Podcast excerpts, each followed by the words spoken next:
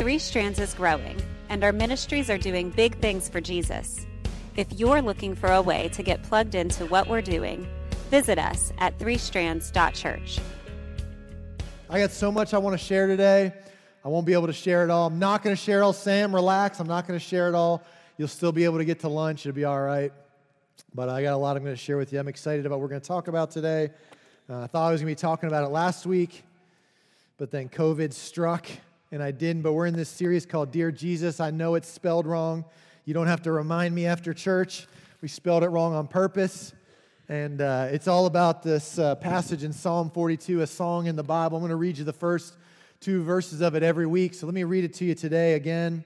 Uh, I read it last or two weeks ago when we started this series, but Psalm 42 starting in verse 1, says this Just like the deer longs for streams of water, so I long for you, O God. I thirst for God, the living God. When can I come and see the face of God? And I want you to know that in this series, this is my goal. You ready? My goal is for you to know and love Jesus better.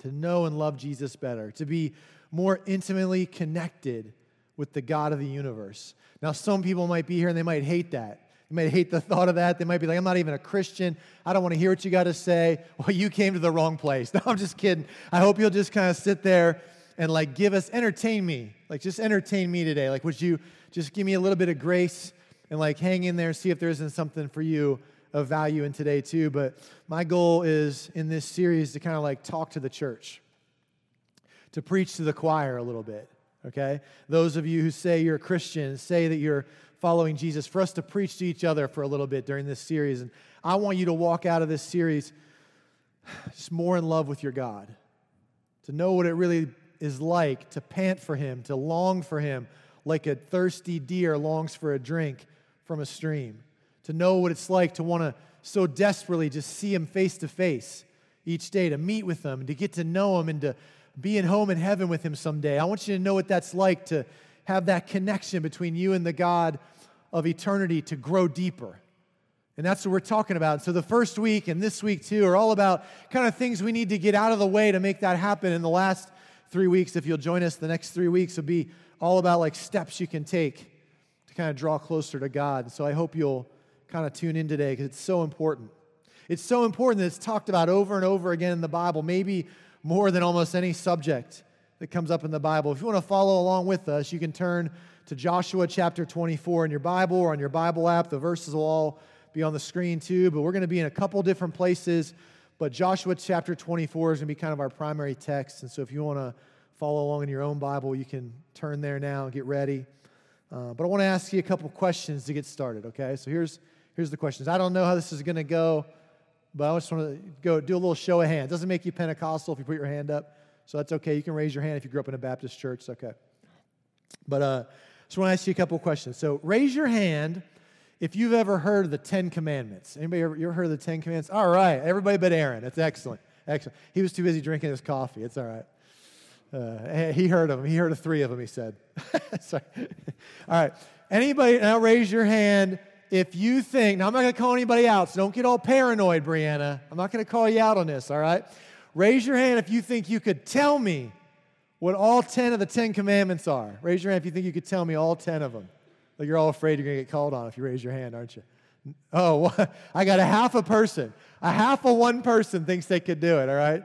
Raise your hand if you think you could tell me five of the Ten Commandments. Five of the Ten Commandments. All right, it's about half of you. About half of you. All right, so that gives me a good idea where we're at, all right? So the Ten Commandments for Aaron, because he's the only one in the room hadn't heard of them before. Eh, the Ten Commandments they are God's primary instructions or commandments to his people on how to live. Now, if you go to the Old Testament, he expands on all 10 of those. He gives us much more detail in the whole book of the law, which is what we call the first five books of the Bible Genesis, Exodus, Leviticus, Numbers, Deuteronomy, the Pentateuch, or the books of the law, the Old Testament Torah, right? So, God, that's called the law. And God expands on these Ten Commandments throughout those five books of the Bible. And He gives us detail on how to live. If we're His people, this is how we ought to live, right?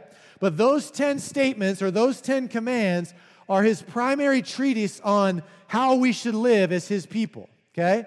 And, and, and most people have heard of it, and, and lots of people know at least some of them, right? Let's see if we can list them all off together. And I'm going to ask you as we do it, kind of how good you think you're doing at keeping the Ten Commandments. Okay, I don't know how good you think you're doing at keeping them or not keeping them.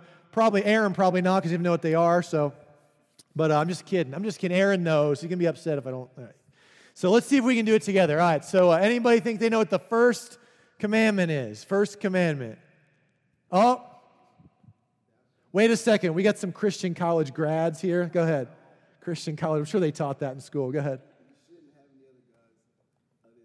Uh, you see what he did? He started that puppy off KJV, and then he knew I was going to like call him out on it, so he went like NKJV on us. You see that? So yeah, yeah, you're not supposed to have any other gods but God. Is that right? Thou shalt have no other gods.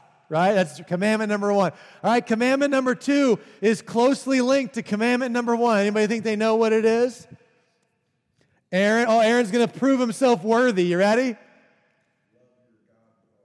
All right, he failed. He failed. Yeah, he failed. That's, uh, see, Brianna, when he gives the wrong answer, I want you to poke him, all right? He wants you to poke him. All right, that's good. Yeah, all right. That was a good answer. That's a good answer. That's just not the right answer, but it's a good answer. All right, it's like it's like uh, Wheel, uh, Family Feud. It's all everything's a good answer. All right. So uh, yeah, don't have any other gods but God. Commandment number two. Anybody else want to take a stab at it? Oh, thou shalt have no idols. All right, I'm going thou shalt not on all these, E. I'm not going to, I'm going to go, we're going strict 1611 KJV on this stuff, already?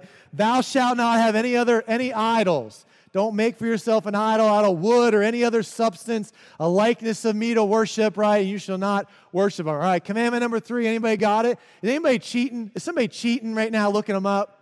That's okay, you're allowed to cheat. That's all right, I'm just saying. Bree, what do you got? Oh, I thought you had, you had heartburn. She went, she went like that. She had heartburn. All right, that's heartburn. That's not a commandment, but all right. Anybody, number three, number three, what do you got? Yeah, don't use God's name in a worthless way, or thou shalt not take the name of the Lord thy God in vain. Right? Is that right? Okay. So don't use God's name in a worthless way. How about number four? Anybody got number four? This is the one that people in churches today think, like, I don't have to do that one. It's not really a good one for today. What's number four? Nobody thinks they have to do that one anymore. I'm going to call you out on that one today. Uh, you going to answer all of them? Well, you're such a brown noser. All right, go ahead. There's no prize for this, all right? It's just, I mean, okay. Just street cred's all you get for it. All right, go ahead. Yeah, remember, are you looking at the boards? Opie flashing one on the screen or something? Remember the Sabbath and keep it holy, right? Yeah, okay, okay. How about number five? Number five is a transition commandments where we switch from all the ones about God to all the ones about people. Anybody know? Number five. Number five. The one that you should be doing every day. Yeah, honor your mom and dad, right? Yeah, we should be doing that one all the time. How about number six? Anybody got number six? Six, number six. This is the one everybody in the room should have the easiest time not doing. Yeah, thou shalt not kill. Thou shalt not murder. All right. All right, how about number seven? Anybody got seven? All right, that's, we'll go with that. Yeah, you're not supposed to steal. How about number eight? What was that? Yeah, don't lie. How about number nine? What was that? Oh, we missed that one, I think, yeah. Number nine, we're going to go out of order on these. But number nine, we're going to go, no, don't commit adultery. Right? How about number 10? Thou shalt not covet. Yeah, all right. Covet means want what other people got. Got it? You're not supposed to want what other people got, whether it's their wife or their horses or whatever. Yeah, so. All right, all 10 of them. So let me ask you a rhetorical question. You don't have to shout it out. Just answer honestly for yourself. How are you doing at obeying the 10 commandments? How do you think you do at obeying the Ten Commandments? And I was listening to a story this week from uh, Kyle Idleman, a pastor up in, uh, where's he a pastor at? Louisville, I think, right? Louisville? Yeah, Louisville. Southeast Christian Church. Oh, I'm sorry, not, not in Louisville, in, in Louisville. Louisville. I don't know why you guys say it like you're throwing something up around here, but that's the way they say it. So I'm going to say it like that. So he's a pastor up in Louisville, all right? And, uh, and so I was listening to him tell a story this week about his daughter who when she was nine years old, memorized the Ten Commandments. And she was so proud of herself for having memorized them that she wanted to recite them to her dad. And so he goes into her bedroom and she starts to recite them all. And she gets to the end at him and he thinks, well, this could be like a teachable moment for me to teach my daughter something, you know. So he says to her, uh, let me ask you, honey, how, how do you think you're doing it keeping the Ten Commandments. Have, have you ever broken one of the commandments? And he looked at her and he said her, her face was kind of like bewildered, like she knew she had broken some, but didn't really want to say because you know how none of us really want to admit that we do anything wrong, you know? And so he finally said, uh, Well, let me ask you this Have you ever lied? And he said, She put her head down. She said, Yeah. And then he said, Have you ever not obeyed your mom and dad? And they both, both knew the answer to that one, you know? And so she said, Yeah. And he could see like her heart sinking down. And, and, uh, and he said, She looked at him and then she said, Before we go any further, Dad, I just want to stop you right there. I don't know how good I'm doing at keeping the Ten Commandments, but I know one commandment that I've never broken. I've never made an idol out of wood or any other material to worship. And he said, I didn't have the heart to tell her what we're about to talk about today. He said, I didn't have the heart to tell her that there's a good chance that's the commandment she's broken the most. So, the question I want to ask you guys today before we get into the teaching is this What if the commandment you think you do the best at is actually the one you do the worst at? What if the commandment you think you break the least is actually the commandment from God that you break the most? Would you want to know? Would it make a difference in your life? Would you care? A.B. Simpson, who is the founder of the Christian Missionary Alliance denomination, said this many years ago. He said, As long as you want anything very much, especially more than you want God, it is an idol. What I want to talk with you about today, I called No Contenders. And I need you to know that God will not tolerate any contenders in his relationship with you. I was telling Stephanie this morning, I feel like something in my preaching has changed in the last couple years. And I feel like if I think back on my preaching like two, three, four, five years ago, I feel like I often walked away thinking, like, man, I hammered grace today. Like I hammered it. If anybody walked out of the room today and didn't know that God loves them, didn't know that God wants a relationship with them, didn't know that God will forgive anything they've done, then they just weren't listening. So I feel like it came up every week. And I told Stephanie, it's like, I don't feel like that anymore. It's like, I don't know if like uh, my, my heart has changed or, or if God's just like led me to different passages the last few years or if circumstances are just so different now. But for whatever reason, I, I feel like the message that needs to be heard more often by us now as a church is like, what are we doing? Like we're telling everybody we love Jesus, but look at us. Like, where are we on this like journey of faith? What, where's our commitment? Where's our heart in the thing? Where, where's our allegiance to our Savior? Sometimes I feel bad about that. I, I go home and I'll be like, beat myself up. I'll be like, man, I was like hard on people today. But sometimes we need that. I wish there was a way around that today. But when I come to these commandments from God, there's no other way to say it than like He expects a certain standard from me. He expects a certain allegiance. He expects a certain commitment, and He won't share my attention with anybody else. And I hate that. I wish I could come in here and tell you guys everything's okay, go do what you want, and God will just send you a bunch of gumdrops and roses tomorrow. I wish that was the truth, but it's just not. And if we're going to know Jesus better, if we're going to be more connected with the God of the universe on a heart level, then there's got to be more to it than just like, hey, he lets me do whatever I feel like doing it.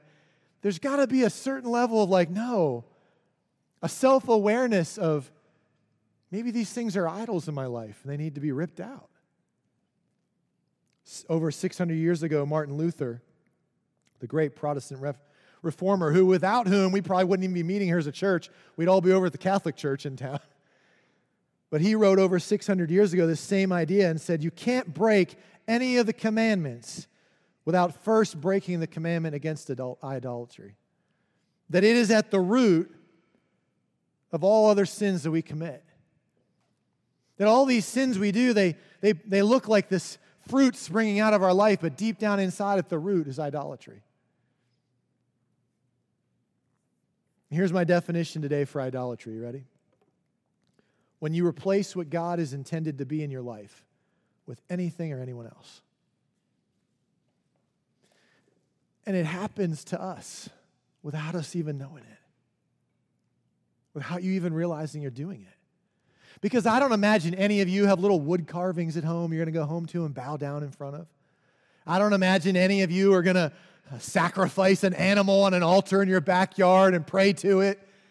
That's not the kind of idolatry we face in America today. And that's the problem, is because we all tend to think idolatry is something that takes place in the jungles in South America or at some tribe in Africa. But I didn't make anything out of ivory or I didn't carve anything out of wood. I didn't make a totem pole or I didn't put up some idol at my house and we don't bow down to it as a family and worship it. But what if it snuck into your life in ways you don't even see? See, I think all of us have the risk each day of dethroning God and replacing Him with something else to satisfy us. Of taking what God's supposed to be in our life and substituting it out for something or someone else. And we do it without even realizing we're doing it. We do it under the guise of good things. And so I want to take you to this story in Joshua chapter 24. Let me just set the scene for you a second. Joshua is an old guy now. In fact, this is the last recorded um, words he would give to his nation as a leader. And soon after this, he would die. Maybe that day, maybe the next day, maybe weeks later, who knows. But he's 110 years old when this story takes place. He's been faithful to God his whole life. You can remember way back when Joshua was just a young guy and he went in to spy out the land God promised to give them. And he comes back and he's one of the two spies that says, We can take it. If God says we can do it, we can do it. Whatever God says, we should obey. From that time on, he's always been on God's side, following him wholeheartedly. Here he is, 110 years old. He's been a good leader of the nation of Israel. And he gets them all together for an address. He's led them into the promised land, he's helped them conquer all the nations that God said they would conquer to take possession of this inheritance God promised them. He's been a faithful, committed to God leader for decades after Moses' death. And now, at 110 years old, he stands up to give kind of his farewell address as a leader. And this is what he says in verse 15 of Joshua chapter 24 Choose for yourselves today whom you will serve. Would you prefer the gods your ancestors served beyond the Euphrates? Or will it be the gods of the Amorites in whose land you now live? But as for me and my family, we will serve the Lord. We're going to dig deeper just a second, but I need you to remember who he's talking to. He's not talking to the heathens. You get that, right? He's not talking to some foreign land. He's not talking to people who um, don't know anything about God. He's talking to God's people.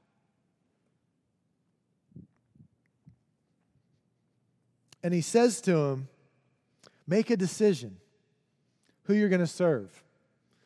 Is it going to be God or is it going to be someone else?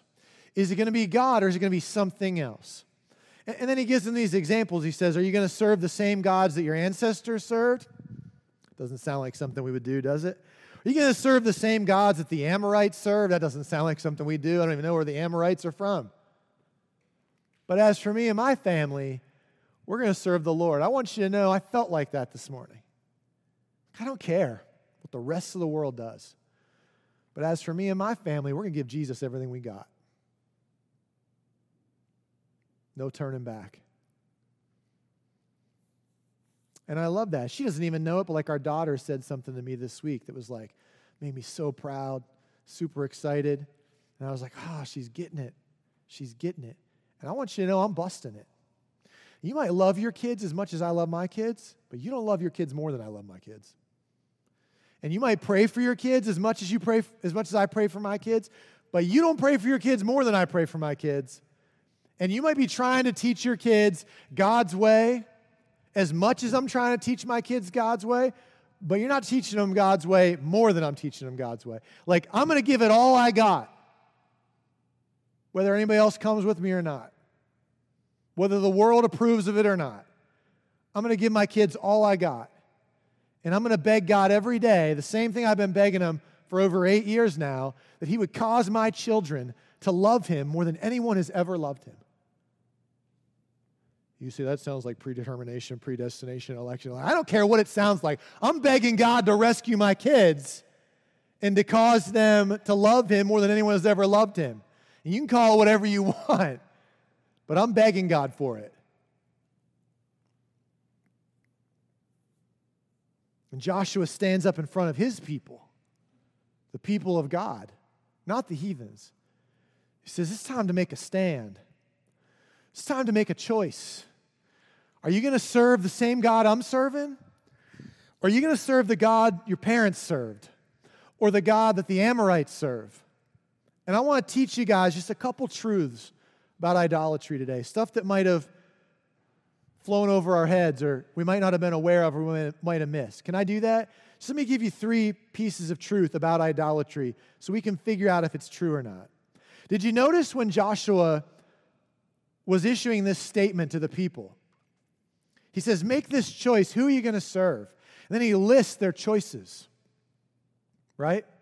There was God, there was the gods your ancestors served, there was the gods of the people's land you're living in now. But there was one choice that was kind of conspicuously missing. Did you notice it? He never said at one point, he never said, or you could choose to worship nothing at all. Did he? Because that's the first truth I want to share with you. Everyone worships something. There is nobody that gets to sit this one out. Everybody worships something or someone. Now, it might not be a person, it might be money, it might be the way you look. It might be a job or success. It might be your children. But everybody worships something. Everybody picks, chooses to give all their allegiance, their devotion, their commitment. Everybody chooses to give that to one person or one thing. And everybody chooses to run to one person or one thing to satisfy them and make them feel whole. Everybody. Nobody gets to set it out. No matter where you go in the world, if you went down to those jungles in South America that I mentioned earlier, you'd find people worshiping gods. If you went downtown Manhattan and walked around, you'd see people worshiping gods. We've been there. I've seen people worshiping gods in Manhattan.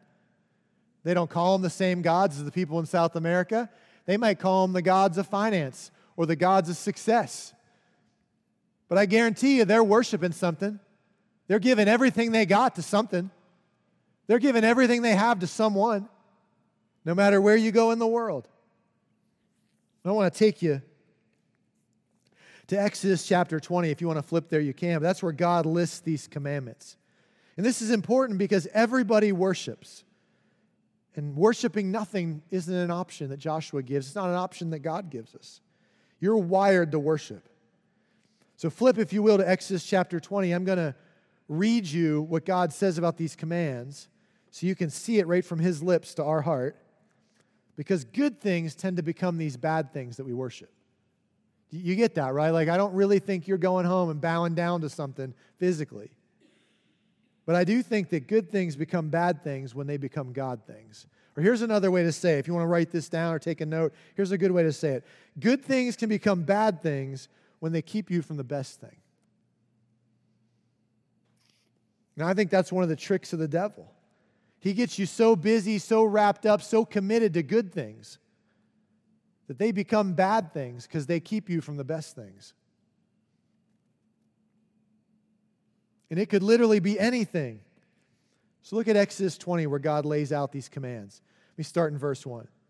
Then God gave the people all these instructions I am the Lord your God who rescued you from the place of your slavery.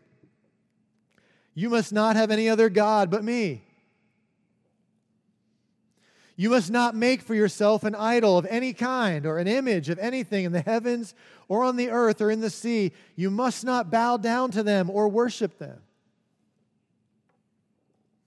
Commandments number one and two. Why? Why is it such a big deal, God?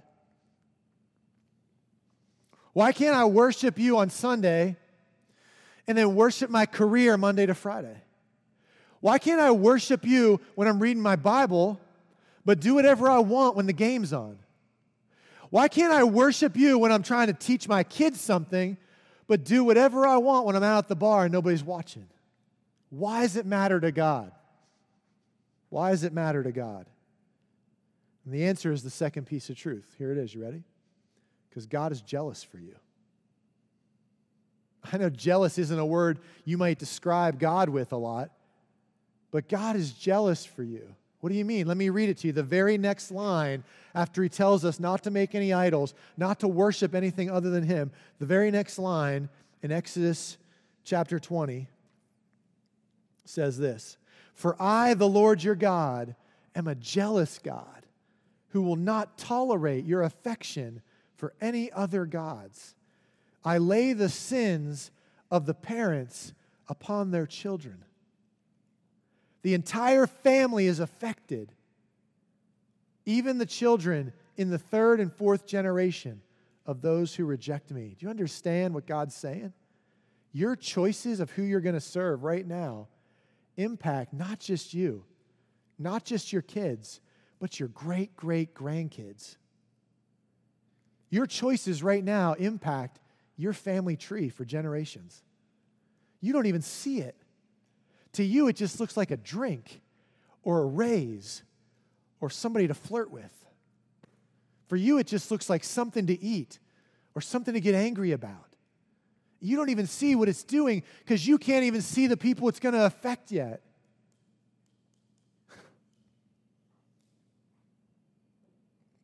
God takes all this time on the second commandment, detailing why it matters to him. He doesn't do that for all of them. He just lists a bunch of them off don't murder, don't kill, don't steal, don't lie, don't covet. But when he gets to this one, he's like, don't have any idols, don't worship them, don't have any other gods because I'm jealous for you. If you refuse, I won't compete, I won't tolerate it.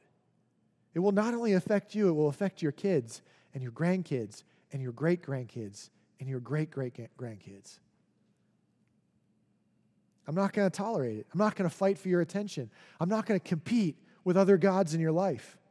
I'm jealous for you. I love the way God, I love the way the NLT puts it in Exodus chapter 34. God kind of repeats this same command to his people. And listen to what he says in Exodus chapter 34. He says, You must worship no other gods, for the Lord, whose very name is jealous, is a God who is jealous about his relationship with you. In much the same way, no spouse would stand for their spouse going out and sleeping around on them. God won't stand for you giving your affections and allegiance to another God.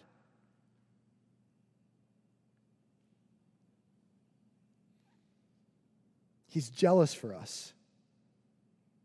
He won't give us the choice of making him one of many. He insists on being the one and only. Everybody worships something, and God is jealous for you. And here's the third piece of truth I want to share with you today. You ready? It's always your choice. Did you notice that Joshua didn't say, I mandate that you serve the Lord? I demand that you get rid of your idols and you serve Lord and Him only. No, He doesn't do that. He presents as a choice. Choose for yourselves today who you're going to serve. He's not talking to the unsaved, uh, un- unknowing about God, worldly people that you'd like to think he's talking about. He's talking to church folk, he's talking to the believers, he's talking to God's children. And he's saying, make a choice who you're going to serve today. Make a choice who you're going to give your affection and allegiance to. It's your choice, it's not mandatory. The verb choice is real interesting in the Hebrew. The word there for choose that Joshua uses isn't the word that means like choose to make a one time decision. It's in the uh, present perfect continuous tense. So it's like it's a choice we have to make and continue to make.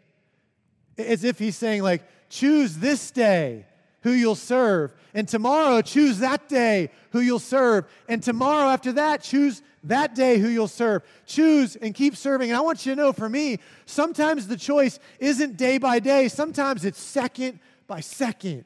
I got to make a choice because there's so much stuff competing for my heart and wants my attention and wants my affection, stuff that is okay, but just isn't the best stuff.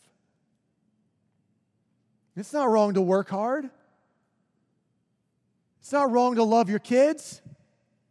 We're talking about good things that can become bad things when they take the place of the best thing. It's this continuous action we have to make over and over and over again. And I love it because Joshua tries to talk him out of it. This is what the people say back to him in verse 23. He tries to talk him out of serving the Lord. He's like, I don't think you guys can do it. You can read the whole chapter on your own if you want sometimes. He's like, I doubt you can really do it. They're like, Yeah, we'll do it, Joshua. He's like, You probably can't do it. You probably don't want to serve the Lord. It's going to require everything of you. You probably can't do it. And then in verse 23, they're like, No, we can do it. This is what they say. Watch. Or verse 16, the very next verse. Look, they say, we would never abandon the Lord and serve other gods. Never, never say never. You know, so don't ever say never, right? It's like they'd never abandon the Lord their God, they said. And Joshua's like, no, you probably will. Like, and so then they come back to it in verse 23. Look what happens. Joshua says, All right, then. Then go and destroy the idols among you. You get it? These aren't like clean, pretty, neat people. These are people that actually have idols. God's people. And he's like, okay, if you're only going to serve the Lord, then go destroy the idols that are among you and turn your hearts to the Lord, the God of Israel. And then the people answer him back. They said to Joshua, We will serve the Lord our God, we will obey him alone. They're on fire, they're ready, they're committed. Okay, then go bust up your idols, go burn them, go get rid of them. So, how do I know what they are? What I want to spend the rest of the time today on. You ready? I'm going to give you six questions to ask yourself. I'm just going to roll these off pretty quick. If you're a note taker, you have to scribble fast, right? Or get your camera out, take a picture of the screen if you want. Let me give you six questions to ask yourself. And I know before I ask these, they're going to be hard for you to answer. You don't have to answer them out loud. I'm not going to come ask you about your answers later. It doesn't matter to me who you choose to serve. As for me and my house, we're going to serve the Lord, whatever you pick. And I know these are hard to answer because it's hard to admit you do anything wrong. It's always somebody else's fault. I get it. Everybody feels like that. But if you'll be honest about your answer to these six questions, they'll help you identify what's an idol in your life. You ready? Can I ask them to you? Here you go. Here's the first one. What are you disappointed about? What in your life are you disappointed about right now? Because often what you're disappointed about reveals what you've been depending on to make you feel complete other than God. So, what are you disappointed about? And sometimes you're not sure what that is.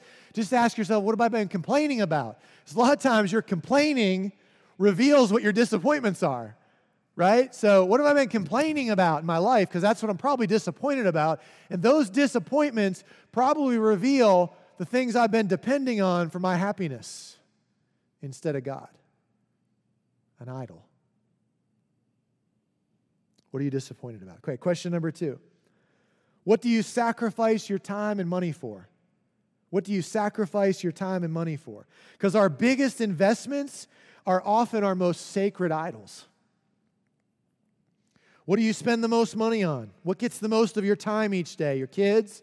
Your work? I love this one. This one, whenever this comes up in a group or I'm talking to some guy about this or some, this is the answer I always get. Well, yeah, I got to work eight hours a day. What am I going to do? Just once, just once. I'd love to have somebody come to me and tell me how they're trying to bust it to fit God into their workday instead of trying to cram him out. Are there people at, their, at your office that need to hear you talk about the Lord? Is there time when you're working that you can silently talk to Jesus?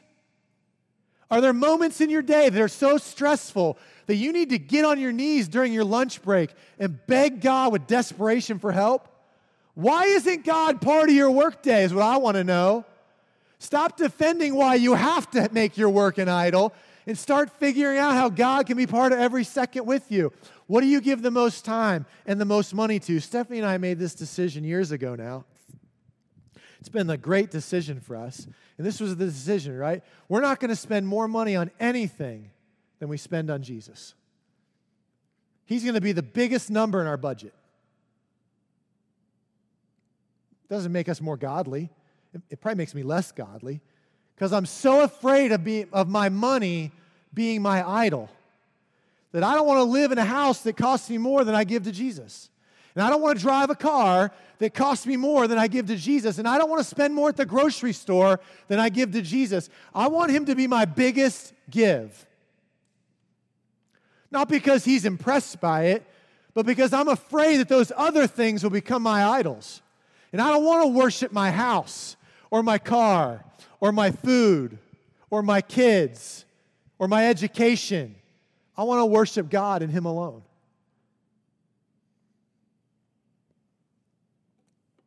So, what do you spend the most time and money on? What do you sacrifice the most time and money for? All right, question number three. Ready? What do you worry about? What do you worry about? What you're the most scared of losing or the scared of missing out on? Are you worried about being unliked? Are you worried about being alone, about being insignificant? These things can reveal your idols because they drive us each day. What I'm worried about drives me each day. And all of a sudden, they can become my identity. You can tell a lot about somebody by looking at what they post on their social media account. You can tell what drives them. I want to be liked. I want you to like my kids. All good things. Social media has got its place. You should be super proud of your kids. You should be in love with your spouse. You should think you're pretty okay. You shouldn't be beating yourself up all the time. But you can tell a lot about yourself if you answer that question what do I worry about? Question number four, you ready? What do you do when you need comfort? What do you do when you need comfort? Because I know some people, when they need comfort, they open up God's Word and read it. But I know some people, when they need comfort, they turn on their computer and find some porn. I know people, when they need comfort, they text some men in their life and they say, Will you pray for me? I'm really feeling uncomfortable. And I know some people, when they feel uncomfortable and they need comfort in their life, they get drunk. I know some people, when they need comfort, they get together with a buddy and they say, Hey, I just need to talk out loud about how I'm feeling so you'll know what's going on in my life. I got to get honest. And I know some people, when they need comfort, they go to their refrigerator and they down about seven boxes of Little Debbie snack cakes. Where do you go when you need comfort? Is it God? Or have you, in that moment, have you taken him off the throne and replaced him with something or someone else to make you feel comfort, comfort again? You see what an idol is in our life? It's not a little wooden statue. All right, question number five. What makes you mad? What makes you mad? Because what makes you angry will often reveal the things that actually matter a lot to you. Maybe even the things that mean more to you than God. And I wonder how often I found myself angry at some small slight that somebody's done to me and how indifferent I am to Christians who are being beheaded around the world. What's my idol? What am I concerned about? What makes me angry? Oh, I want to back up to that need comfort one. I forgot to give you guys. There's a book on the back table by Henry Blackaby who wrote Experiencing God. Super good devotional book back there. But in it, he's got this quote, and I wanted to share it with you. It's his definition of an idol. And this is what he, uh, this is what he said an idol is. Ready? It's anything you turn to for help instead of God.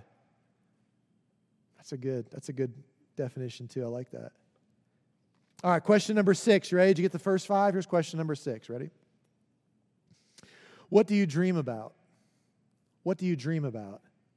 Do you dream about music, about sports, about your appearance, about work, about remodeling your house? Those are all good things. Nothing wrong with any of those things. I like all those things. I like to remodel. I like music. I like sports.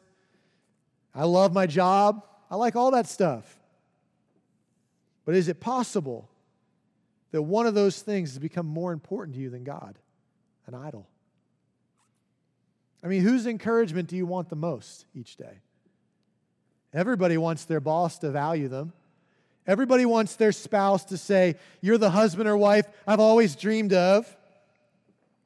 Everybody wants to hear their dad say, I'm proud of you, or their mom to say, You're doing a great job raising the kids. But do you want their approval more than you want God's approval?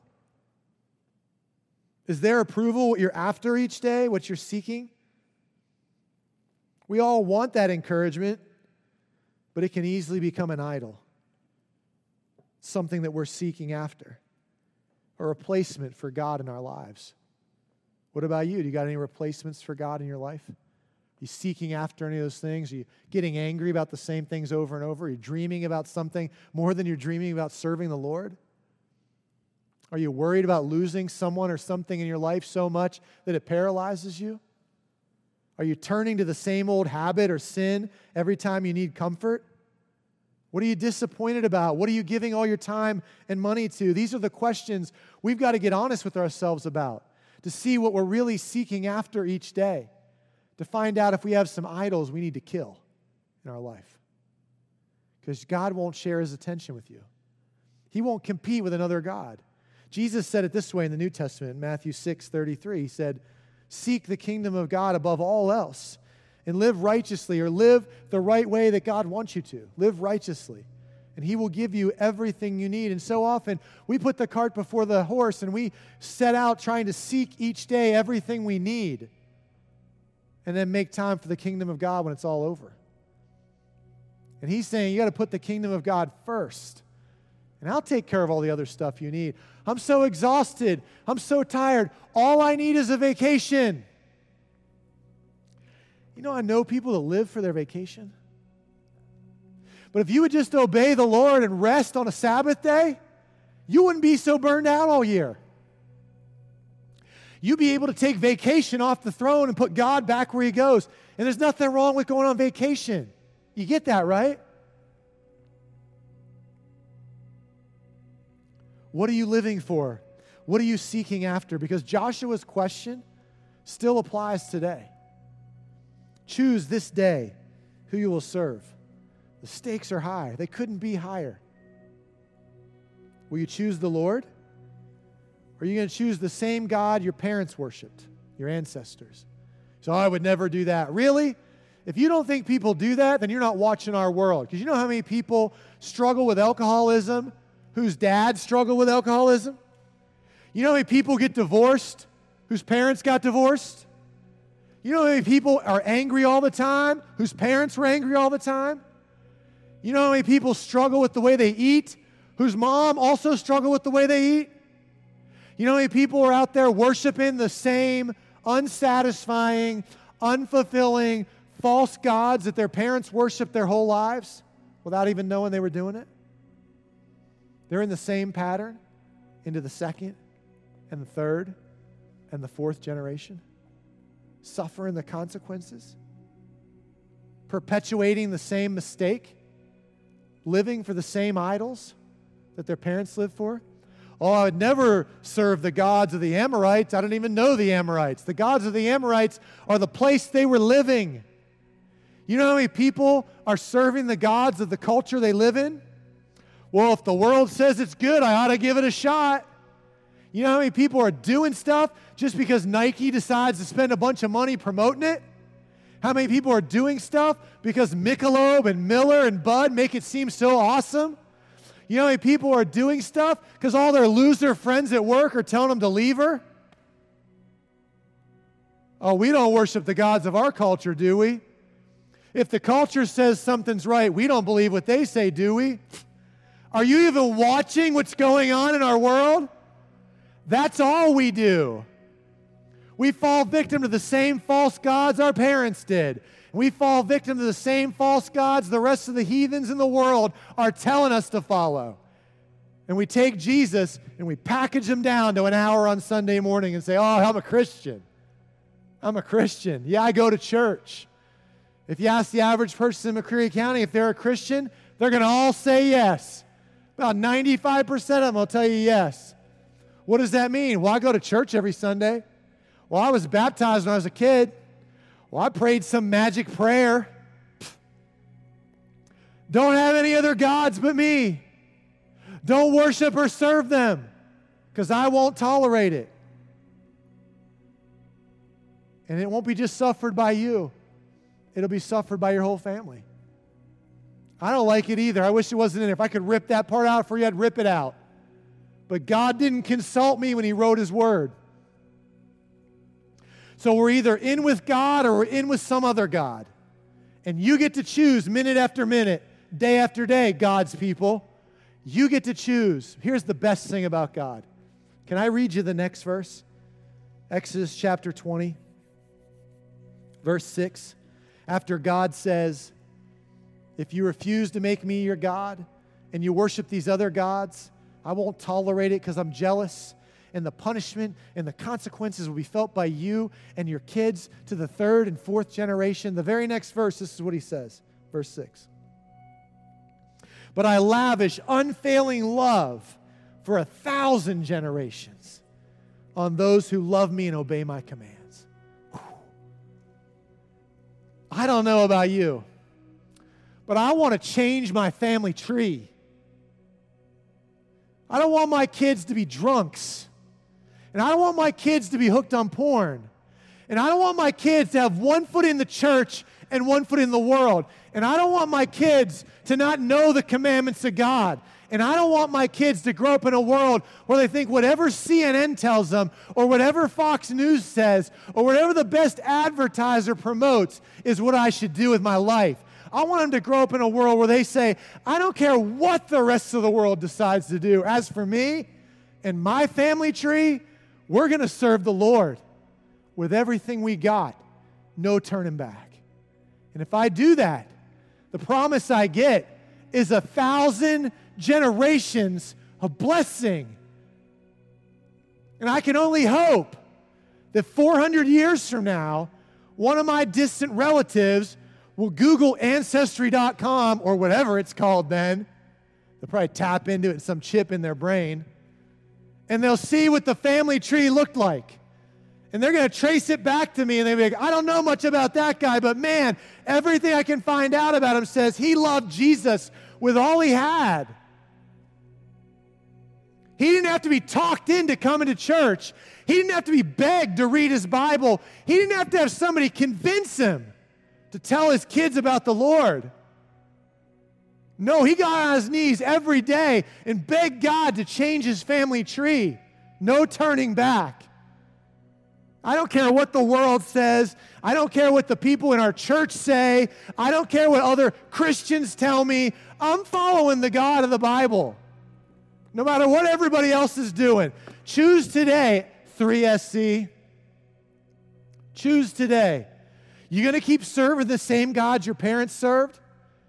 You going to keep serving the same gods the world's serving? Or are you going to take a stand minute after minute and say, no, in this decision, at this minute, at this choice, I don't care what everybody else does, me and mine, we're serving the Lord. No turning back. And if you do, blessing for a thousand generations. Are you with me? I hope so. If you are, will you go out today and kill some idols in your life? So you can come back next week ready to learn how can I get closer to Jesus?